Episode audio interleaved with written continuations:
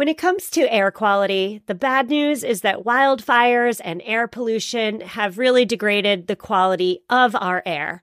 But the good news is that we're all realizing that the quality of our air, and particularly the quality of our indoor air, is really darn important.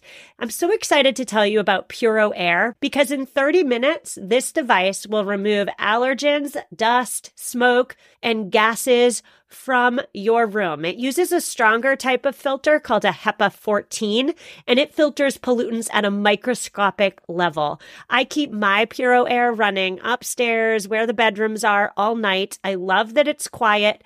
Cleaner air just hits different, doesn't it? Check out everything Puro Air has to offer at getpuroair.com. That's G E T P U R O A I R.com. One more time for the people in the back getpuroair.com. Well, hello and welcome back. My name is Stephanie Seferian, and you're listening to episode 385 of Sustainable Minimalists, a show about intentional and eco friendly minimalist living. On today's show, we're discussing the implications of the tourism industry. Vacations, they're the best, am I right? For many of us, vacationing, though, is no longer a rare treat. Travel has become an essential escape from the realities of daily life.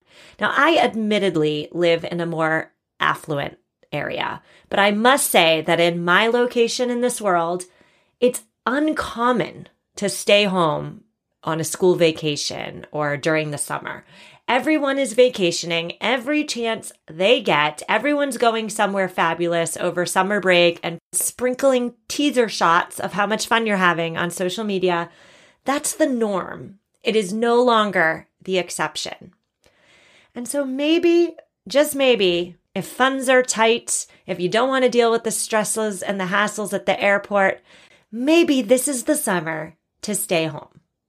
Staycations are more affordable and they can be just as rejuvenating as a vacation to some exotic place. When people are instructed to stay home but treat the weekend like a vacation, researchers have found that they are significantly happier when they go back to work on Monday than the people who treat the weekend like a regular weekend. Even more interesting is the people who treat the weekend like a staycation, they didn't spend more money. And so it really just comes down to, according to the researchers, a shift in mindset. Now, if you need more convincing on the power of staycations, my guest today is here to drop some difficult truths about the tourism industry. Chris Christou is the host of the End of Tourism podcast. His mission is to peel back the curtain on what, at least for travelers, seems like a glamorous industry. And of course, we have discussed the environmental implications of travel on this show before. That's not what we're doing today. Today, we're having a discussion, keyword discussion, about the ethical implications of the tourism industry on real people, on culture, and on economies. Chris, I'm so happy to have you on the show. How are you? I'm great, Stephanie. Thank you for having me on. It's a real honor. It's summer. Everybody I know is traveling. Lots of people are traveling abroad. I'm going nowhere. That's a whole nother story. Talk to me about yourself and your own experience with travel. You have a podcast. It's called the End of Tourism podcast. Why did you start this podcast? Tell me how your experience plus your professional endeavors have come together. Hmm. Well, it's uh, it's quite a long story, but I guess the short of it uh, is that you know in my twenties, I uh, caught the travel bug, as it's often referred to. I had a great deal of wanderlust, and I spent most of my twenties backpacking, and that time was spent uh, working to travel, essentially. So I would work as much as I could, and within a short period of time, and save as much money as I could to travel as long as I could. And towards the end of that decade, I started to wonder what I was really doing with my life. So I decided I was going to move to Oaxaca, Mexico. And after about six months of being here in Oaxaca, I just realized I needed to stop being everywhere and to just finally be somewhere. I decided I was going to write a book on travel and I had no idea what it was going to be about. I just knew that I didn't want it to be another travel log, right? Just another celebratory book about myself, right? So I started researching the, the history of tourism, and that manuscript ended up becoming an attempt to look at the unauthorized history of tourism and travel. During that research, I began finding out that there are many, many uh, social movements around the world that aren't against tourism, but tourism tended to be the central thread weaving all of these movements together. So in some places, people are fighting against gentrification in their neighborhoods, against uh, the Airbnbization of their cities. Some are fighting against the expansion of airports.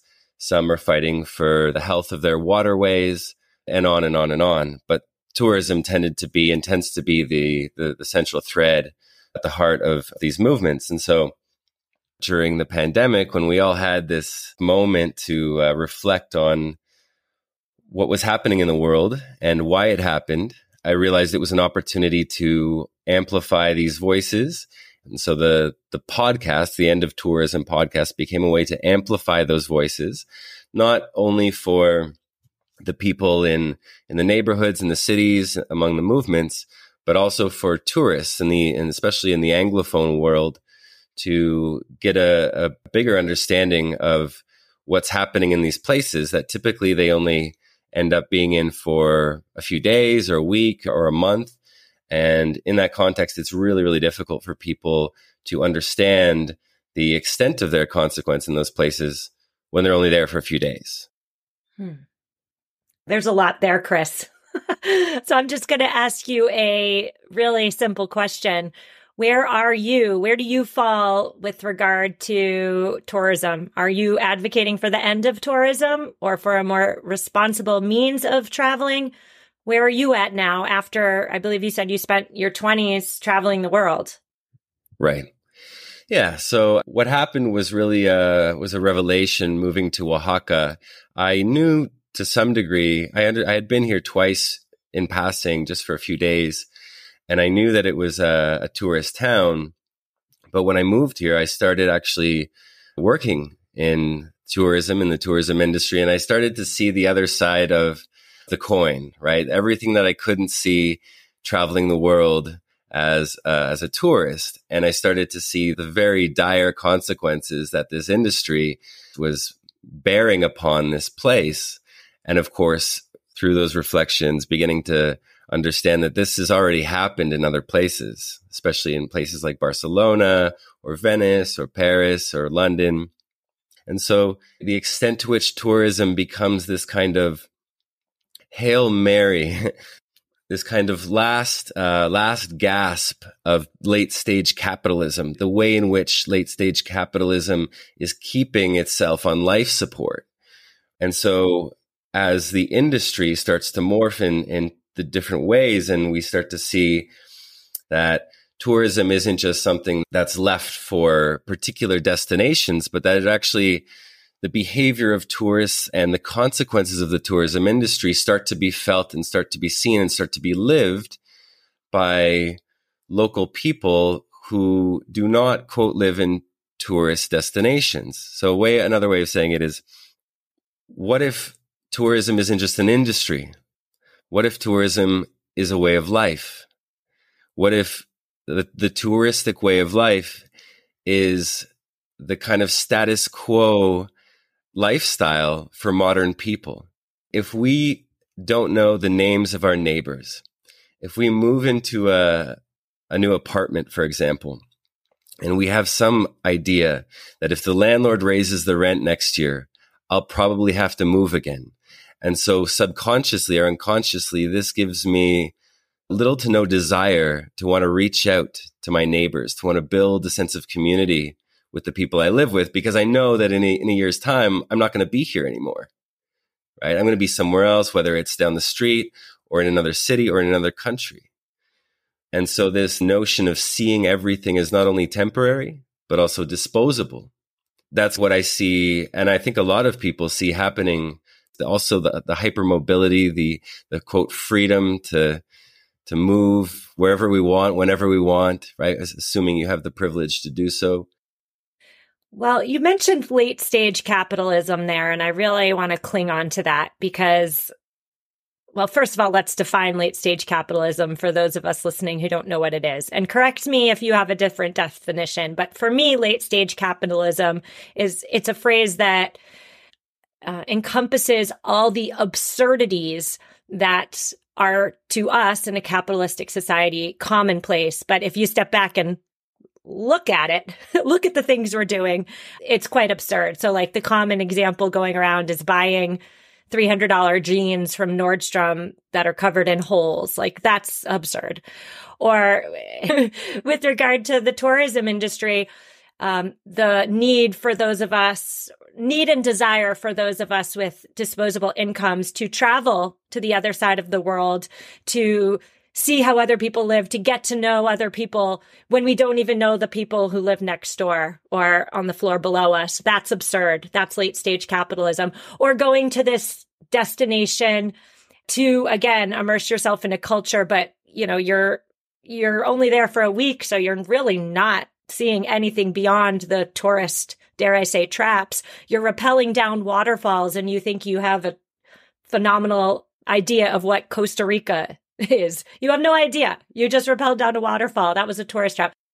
I want to talk to you about like how we can be better travelers because I know for my listeners, my minimalist listeners especially, they are on board with the ethos of minimalism essentially, which is that happiness lies in experiences, not things. And so the minimalists listening, perhaps not the environmentalists, but the minimalists in particular are all about travel.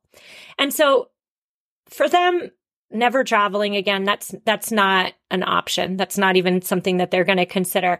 And so I do want to focus in on how we can be a better traveler.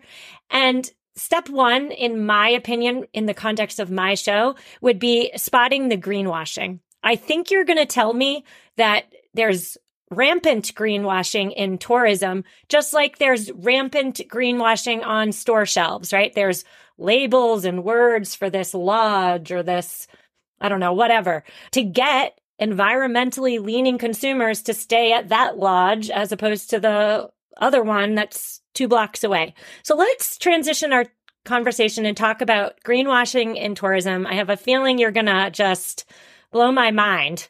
What does greenwashing look like when it comes to travel and tourism? Mm. Ecotourism has been around for at least 30 years.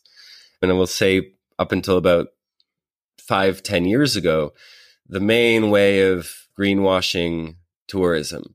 Because at the end of the day, ecotourism doesn't necessarily have a 10 point plan, right? It's just incredibly vague and anyone can, as in many industries, slap these titles onto their marketing schemes and that have that be good enough, right?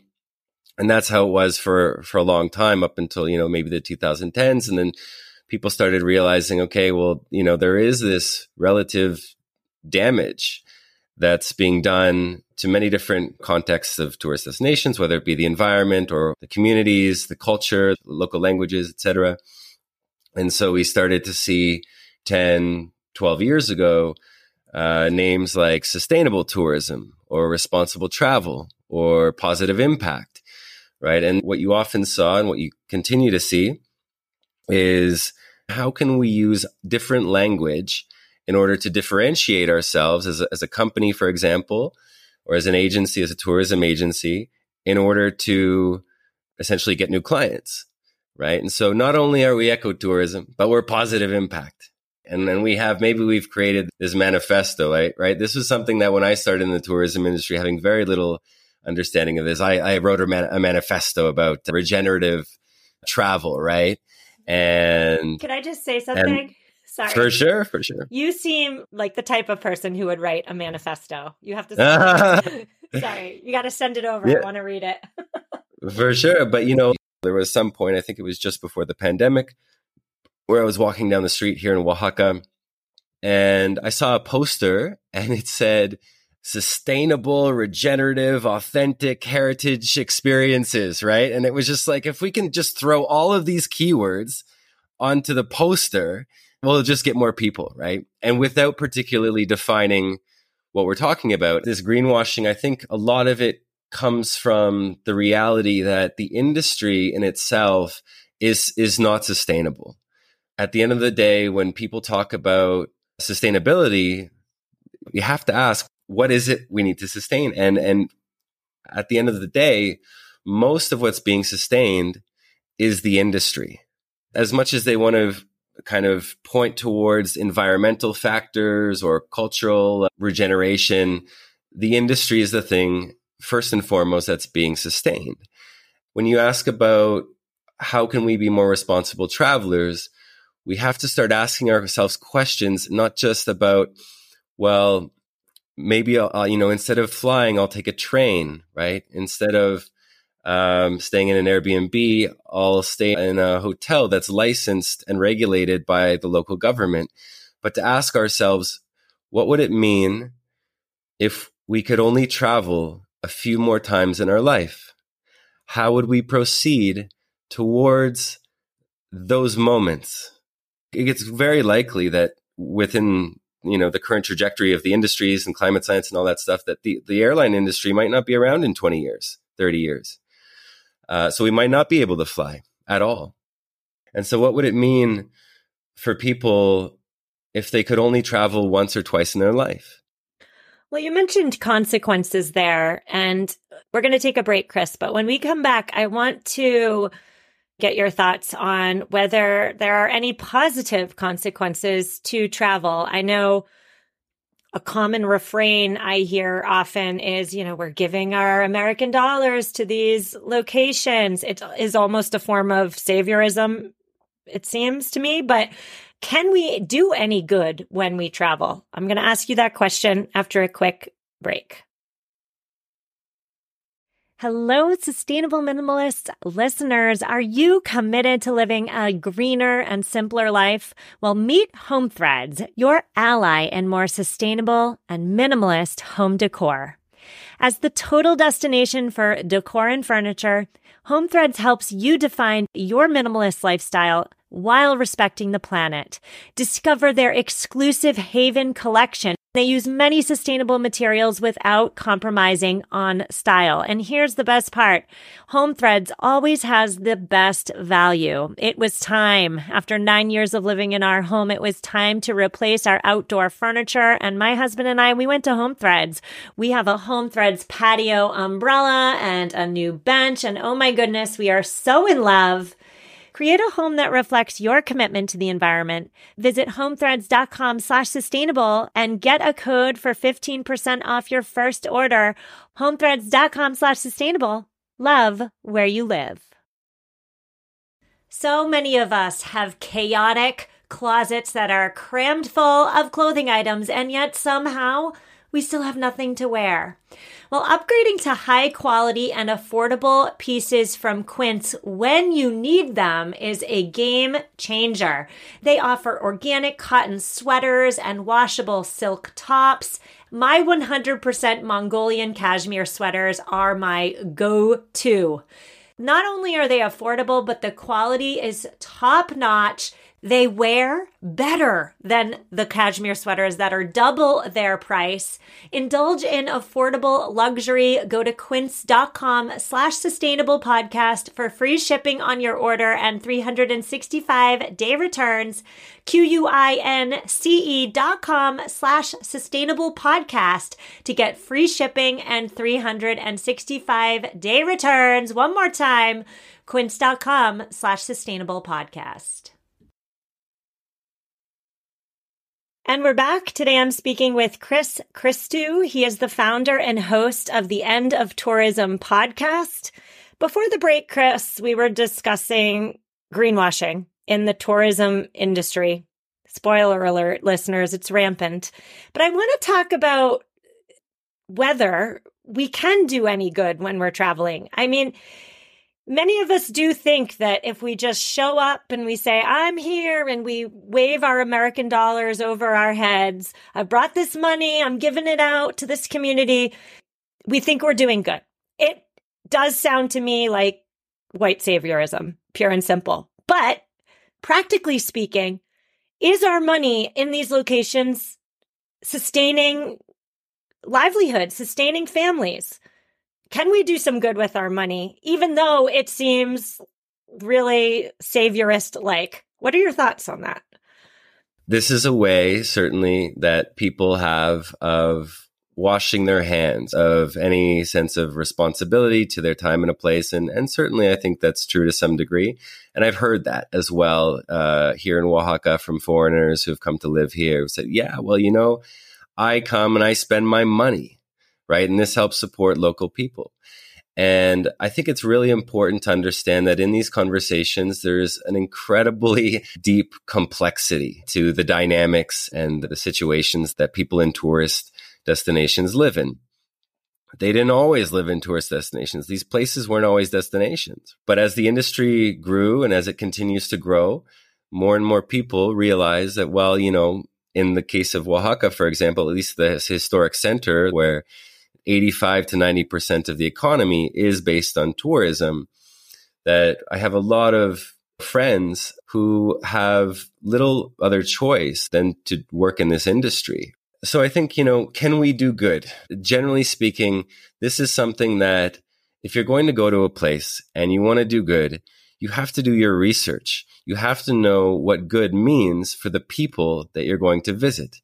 And most of the time, there's not a single definition. There will not be. There will be countless definitions. And so I think doing as much research as possible, especially in regards to the social movements in that place, understanding the political and social history and movements that, that exist in tourist destinations, because more often than not, there are going to be movements that are in some manner fighting against your willingness and want to be there. Okay. Not, not, I mean, not pointing the finger at you necessarily just because you're a foreigner or whatever, right? But in the context of airport expansions and the environmental degradation and the culture loss and the language loss and all of these things, the industry as a whole. If you're going to go, ask yourself first, what is the history of this place? Does this place, do these people want me there? Do these people need me there? And at the end of the day, there's not going to be a single answer, right? And this is where it becomes really, really difficult and really, really complex and so, you know, perhaps there's a way that you can get in touch with these social movements. And if you want to do good, maybe it doesn't look like tourism. Maybe you're not there to go to the ruins or go to the museums. Maybe you're there to do some kind of volunteer work, even though that has its own fraught history. And again, with, you know, the, in the context of uh, white saviorism or, or just saviorism in general. And it's just really fascinating having done all these interviews with a lot of people in these social movements in these places. And they, very few of them, if any, say, we do not want people to come here, right? And almost nobody says that, but they're saying, please understand what is happening here. And in places like Venice and in places like Barcelona, and perhaps in places like Oaxaca, it's become so difficult to retain a sense of the local language, of the local culture and customs. There are a lot of places people simply should not be going to maybe get in touch with local people, get in touch with the local social movements and ask them. Because you know what's going to happen when you get in touch with the uh, with the agencies and the industry people, you know what they're going to say. Get in touch with the people who are trying to honor a way of being in a place under the storm of their days and be willing to accept being told no.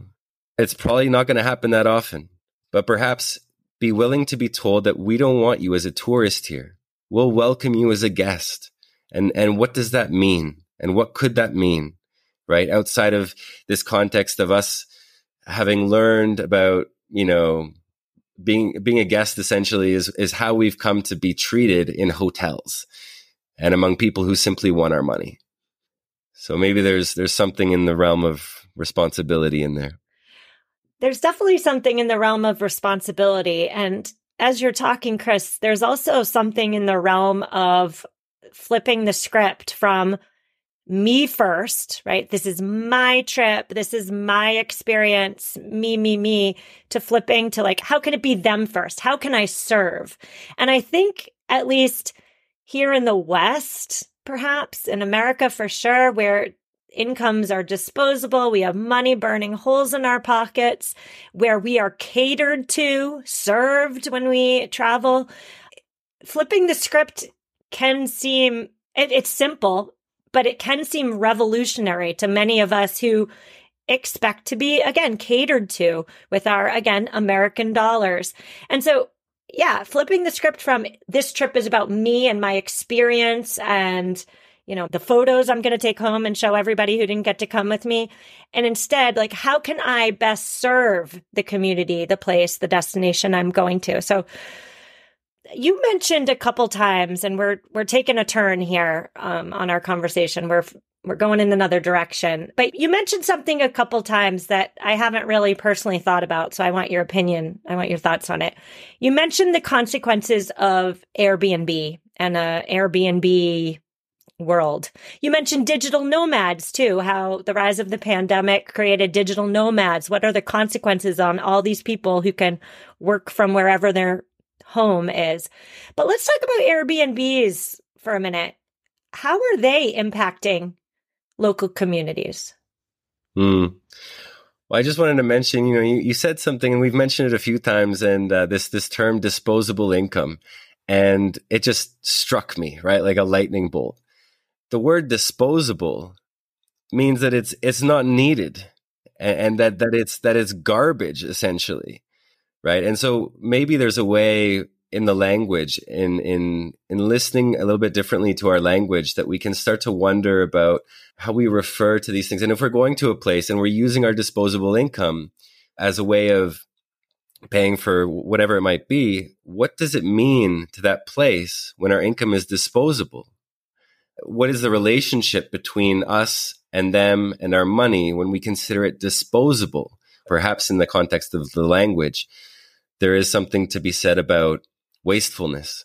And uh, yeah, so you mentioned Airbnb and just an unbelievably hot topic these days.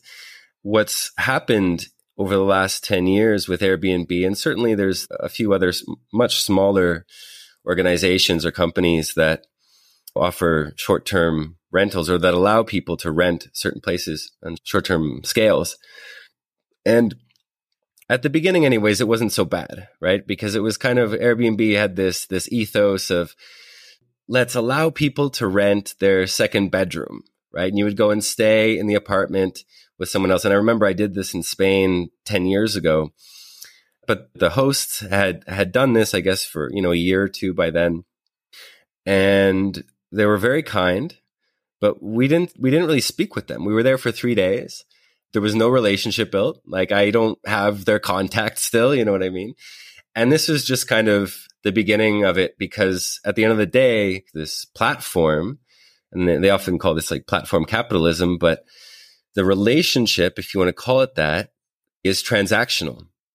So in that context, we still revert back to this understanding that the host and the guest is very much uh, there for your, as you said, your personal need gratification, right? And what's happened on a on a on a social scale or on a larger scale economically in destinations is that people began to rent out their second bedroom.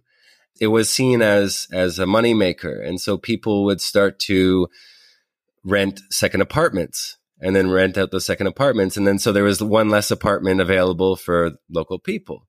And of course, this spiraled out and it spiraled out not just in tourist destinations, but in major cities all over the world that are, maybe are not typically considered major tourist destinations. And so again, this is a way in which we can start to see that the tourism industry doesn't just exist elsewhere, right? Where the places where tourists go, it also exists in the places where tourists live and we can go on Air, the Airbnb website. We can go on the inside Airbnb website and map and check how many uh, apartments and homes are for rent, and it's it's clearly reached a level of of, of massive uh, consequence in these places because now not only do you have people renting a second home, but a third and fourth and ten and twenty homes, and the governments, for the most part, local, state, federal, etc are doing very little to regulate this, in part because if the economy goes up And so not only do we have individuals doing this, but now we have investment firms doing this who are going into particular places, especially in places like Barcelona and, and bigger cities where there's larger apartment buildings. And they buy the entire apartment building and they evict everyone at once. And they turn the entire apartment building into Airbnbs and they hire, they basically outsource all the work, right? So you have uh, management firms who deal with the booking. You have um, cleaning firms who come in and, and clean the rooms afterwards. And these investment firms, because they're corporate entities, they have, there's no face, there's no human face from which to contact or speak to or deal with in these regards. And this is something that's become one of the biggest social fights or social movement battles uh, in these tourist destinations because people are being evicted in the hundreds now. And so it's become a housing crisis. And the people who come for three days or a week and who rent Airbnb have no idea that this is happening. What we're looking at in this context, in the context of the of a tourist economy, in the places that that have tourist economies, is this exile, this displacement, and it's not just the exile of people, because those people are the locals, are the ones who are keeping the hearth or the fire of culture fed. Uh, the language, the local language, the local culture, the local practices and traditions, those are the things that are being pushed uh, uh, with those people to the periphery or, or to another city, right? And those things can only exist when those people are living together in a particular neighborhood or in a particular building. And so there's this constant exile and displacement that's happening as a result.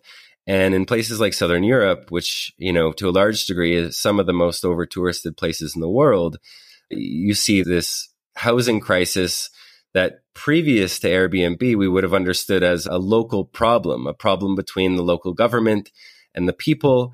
But now it's become a problem coming specifically from the tourist industry with short term rentals. Hmm mic drop moment, Chris. I mean, wow, what what happens to Barcelona when all of the local residents are moved out to the periphery? Is Barcelona as we know it still Barcelona? Is it still the place that all of us want to visit? That's something for me again to meditate on after we say goodbye.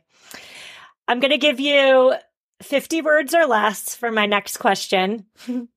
so think think long and hard if there's one tip, maybe two tips, but again, 50 words or less that you could impart on to my sustainable minimalist listeners when it comes to traveling and tourism, how they can be better travelers, tourists, guests, what would you say to them?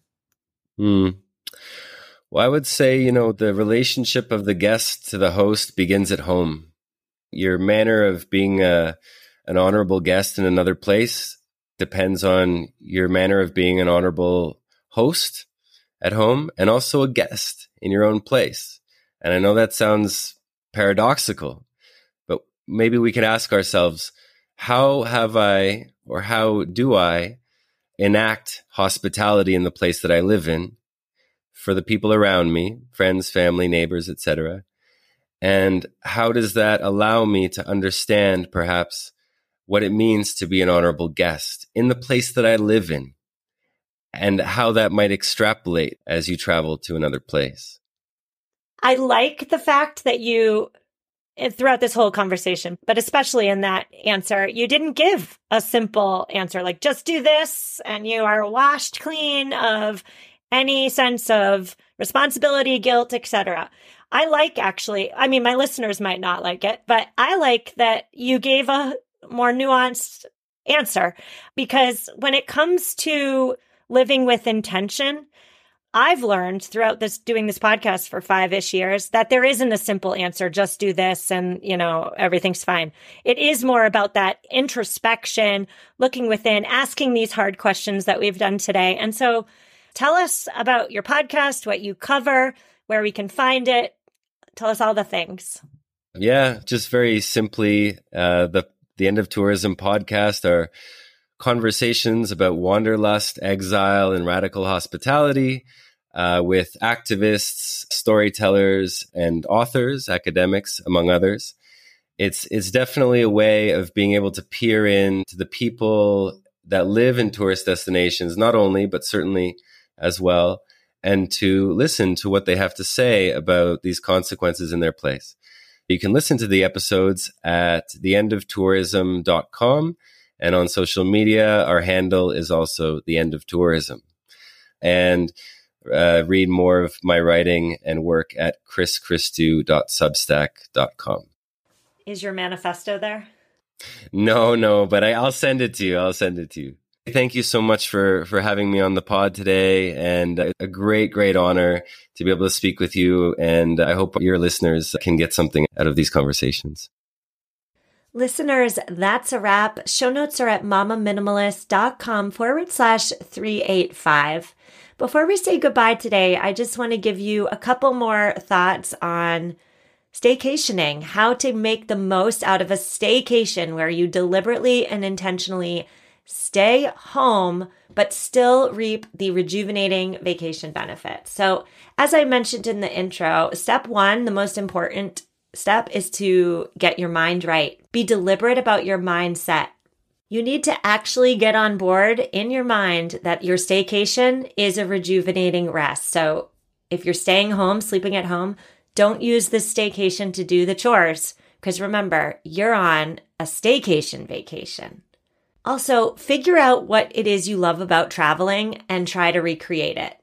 So, if you like to vacation for new and novel experiences, make sure you're planning that. If you love to travel because it means you get to sit somewhere with a book, make sure you're recreating that on your staycation. So, I personally tend to enjoy doing stuff outside of my comfort zone on vacations. I like to do things that I can't do in my daily life, right? So if that sounds like you, sign up for a language class or a cooking class or do something that you normally wouldn't do on your staycation and enjoy it. Watch the benefits roll in. And then finally, make your staycation a big deal. So if you have kids, talk about it in advance. Make it a big thing, talk it up. And then after it's over, make sure you reminisce about it. So take pictures while you're there, put your pictures in your family photo album at the end of the year, and reminisce about it. Numerous studies have shown that anticipation for something can help reduce stress and that people are often happier before a trip than they are during it. So just allowing yourself to get excited about something has real powerful benefits. There's another theory out there called the peak end rule that finds that people tend to judge an experience based on its high point. So, the best part of the experience. You don't want to experience something and then immediately forget about it. So, after you experience the highest point, the greatest moment in your staycation, make sure you savor it. Perhaps you write down a few thoughts on it. Perhaps, again, you take lots of photos. Perhaps you talk about it with the people you staycation with to extend that staycation magic a little bit longer. Listeners will be back on Thursday. I will see you then. Have an amazing couple days. Reach out if you need me. Leave the show a review, all the good stuff. I'll see you Thursday and take care.